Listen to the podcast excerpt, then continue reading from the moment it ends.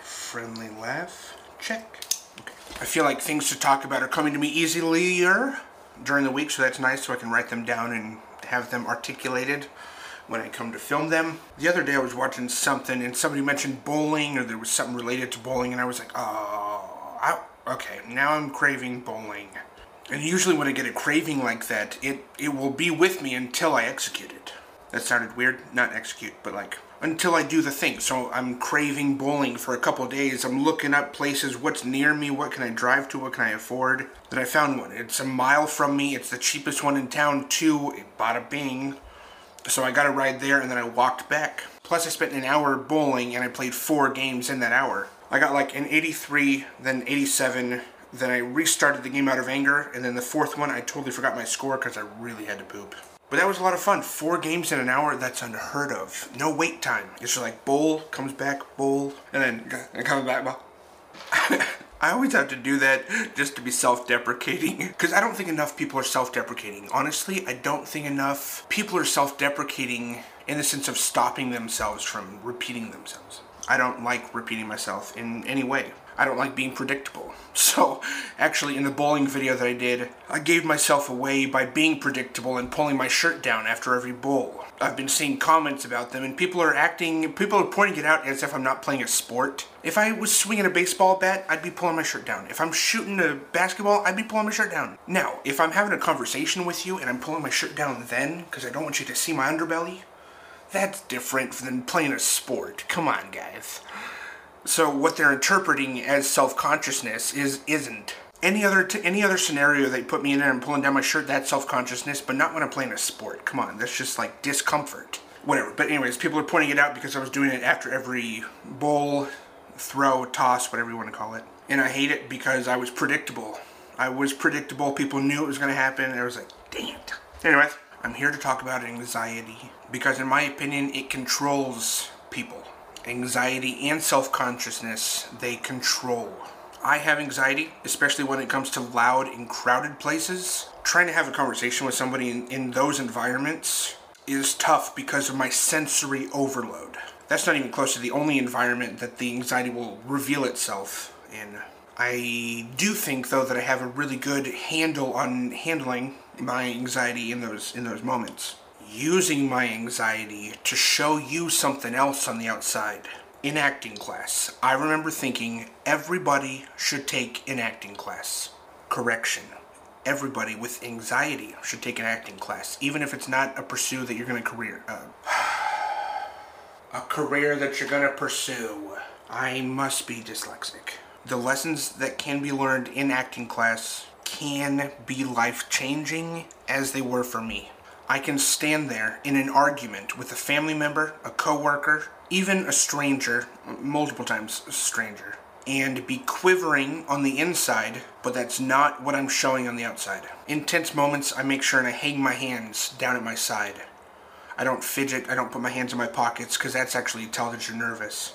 I see that happen a lot. It, you can test that out if you want to just bring up a topic that you know somebody has a sensitivity to, not maliciously, and see what they either do with their hands, their legs, or their eyes. Because sometimes people will fidget or hard blink, depending on the word that you say, because of a sensitivity that they have to that. My plan of action in those moments, those tense moments, is to remain seemingly as unaffected as possible. I do it pretty well, but I do have some weak points too. My voice shakes in those moments. That's something I need to work on or it'll get weak and I have to like swallow in the middle of my sentence. I need to practice on tightening my diaphragm in those times of high energy or nervous anger. I also pick my fingers a lot.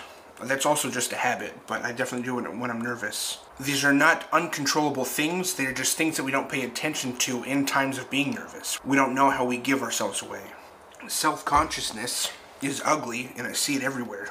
People give away their own insecurities in a myriad of ways, only a few of them being through the spoken word. 90% of our communication is nonverbal, meaning 10% of our communication is just words. Body language means so much, and I saw a video of two women singing and harmonizing in a parking garage, and then a stranger walks by them. And they're in the middle of singing, and then when they see the stranger, they cower and like get out of frame and like nervously laugh.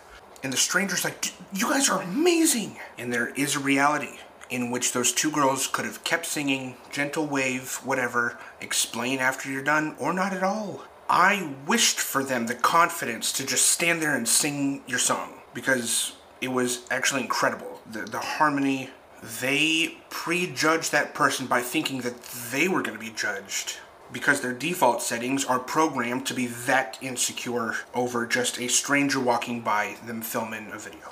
The only way to beat that I found is through exposure therapy.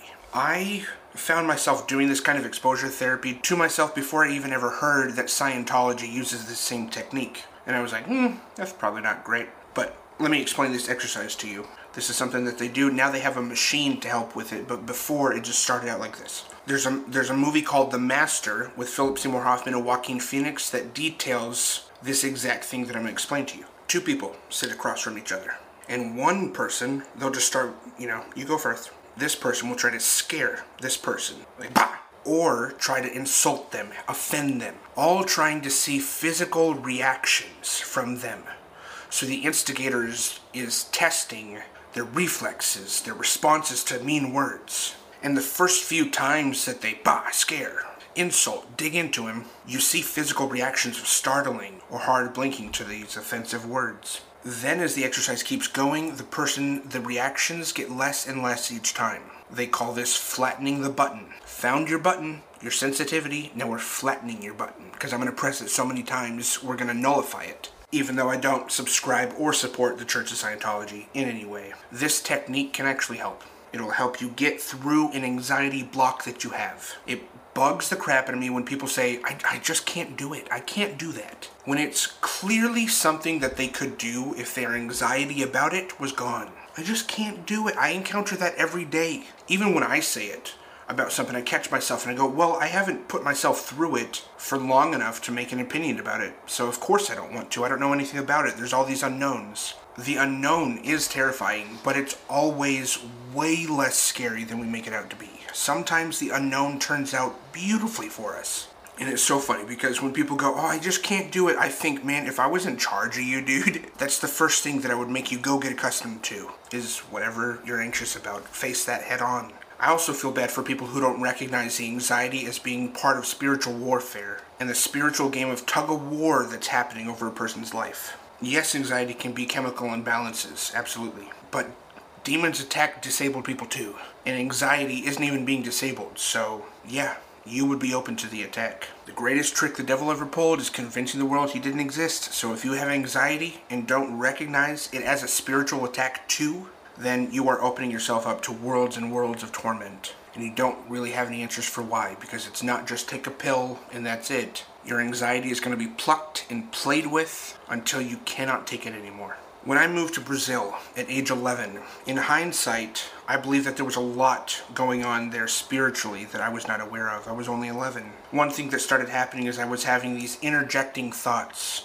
Let me tell you about them. I do not attribute them to me being sick or really even having a, chemical imbalance. I would argue with just about anybody on it being more of a spiritual attack from our enemies than just something that a pill could fix. This is how it all started. One day I got this random thought that says F God, but the actual profane word popped into my head and I was 11 and I went, whoa, where did that come from? Like that was loud. That's not how I feel and that was not my thought. That was not my thought. Then it wouldn't just happen once, it would be like F God, F God, F God. On repeat, like a broken record. This is where some of the chemical imbalance can come into play, absolutely. Some ADHD, OCD, something like that, but F God would play in my head those two words over and over, and I couldn't stop it. I promise you, I could not get it to stop. Whether that's a demon just hammering away at my mind, or it's a demon taking advantage of an already in place chemical imbalance in my in my brain in my mind the way my wiring is. Either way, it's awful. I remember crying to my mom out in the pool. Like three weeks it had been happening, and I was like, I can't make it stop! And that went on for a long time. Those intrusive thoughts of F God. As I got older, I've been able to make those two words stop, but even talking about them here like this, it starts it again. And I actively try and stop it. And hopefully you just ask yourself, how? because the best thing for me to do is to take my mind off of that thing immediately and focus on a task or anything within my vicinity. Not like stop thinking about that thing, try to make it stop. That doesn't work. That just makes it worse. Mentally focus on anything else in the room. Oh, my desk is unorganized. Let me do this and this and that and listen to music. That usually gets it to stop. Or instead of running away mentally like that, there are ways to combat these interjecting thoughts I've found. Let me tell you about those. In periods of being depressed, I've had intrusive thoughts about self harm. I've told this to my therapist, and I did jokingly say that I'm way too narcissistic to do anything like that self harm or worse. Like, I'm self deprecating in certain areas of my life pertaining to my weight and my finances mostly, but I do have a tremendous amount of self love. I'm a fan of myself and the stuff that I create, and that has saved my life. So, my firearm. In times of being depressed, I would have shoot myself, enter my head just a dagger of a thought, right? It would enter my mind, and that the the reality of doing that is never an option for me. That will never be an option for me. But that doesn't stop the intrusive thoughts thoughts from happening. They continued until I learned how to combat them. So every time that shoot myself would enter my head, I would tack on at the end there with my camera. I would change the sentence. I would change the meaning of the two words popping in my head. So every time it would be shoot myself with my camera. Yes, I should shoot myself with my camera. Yes, I should. Actively combating. Once I did that, those thoughts stopped. When I was living with my parents, I would arrive home from work, and when I would get close to the house, this is interesting, when I would get close to the house, I would have these interjecting thoughts. I hate my mom. I hate my dad. And I go, whoa, that's not how I feel. Those are not my thoughts. So then I started to combat them. It would be, I hate my dad. I love Stephen Dwight Everett.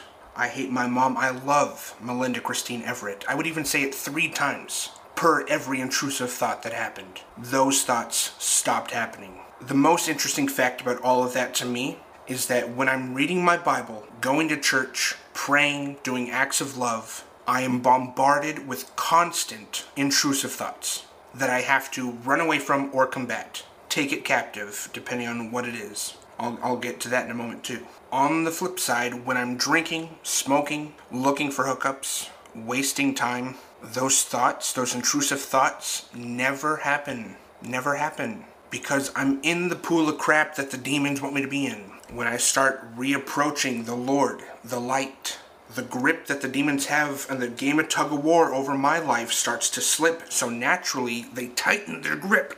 No, we can't lose you. So they start dagger, dagger, dagger, dagger. It's spiritual guys. Anybody who's trying to fight spiritual stuff with physical remedies is not going to have it work. You have to fight the spiritual with the spiritual. And I consider the thoughts that I'm saying back to it, I consider that to be spiritual. Those that's that's mine. Because if you resist the devil, he will flee from you. It just takes endurance in that resistance. If you have not seen the movie The Empty Man, I recommend that you do so. A catchphrase, a catchphrase in the movie or a line that's used often is stare into the abyss and the abyss will stare back into you. Meaning, whatever you think about, whatever you desire, the empty man is going to manifest that for you because we are what we think about.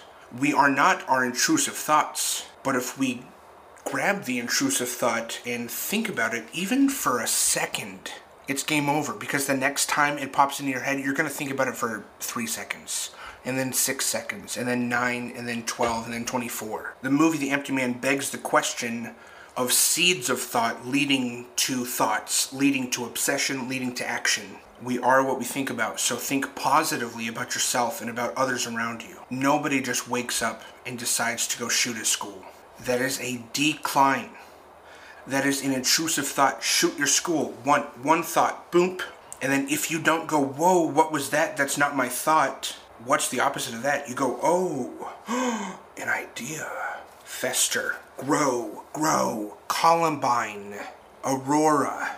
Any of the hundreds of school shootings that we've had per year in the last decades, those are because somebody held on to the thoughts that were not theirs to begin with. Somebody else planted them. Somebody you cannot see, somebody you cannot physically fight. I felt like I had to get this message out there because I see people riddled with anxiety, riddled with self consciousness, and riddled with thoughts and actions that didn't start out as theirs, and remedies that aren't working. Anyways, that's my episode for today. Thank you guys so much for watching, as always, and I will catch you on the flick wick wick side. I'm gonna, I'm gonna probably cut that part out. Bye, guys.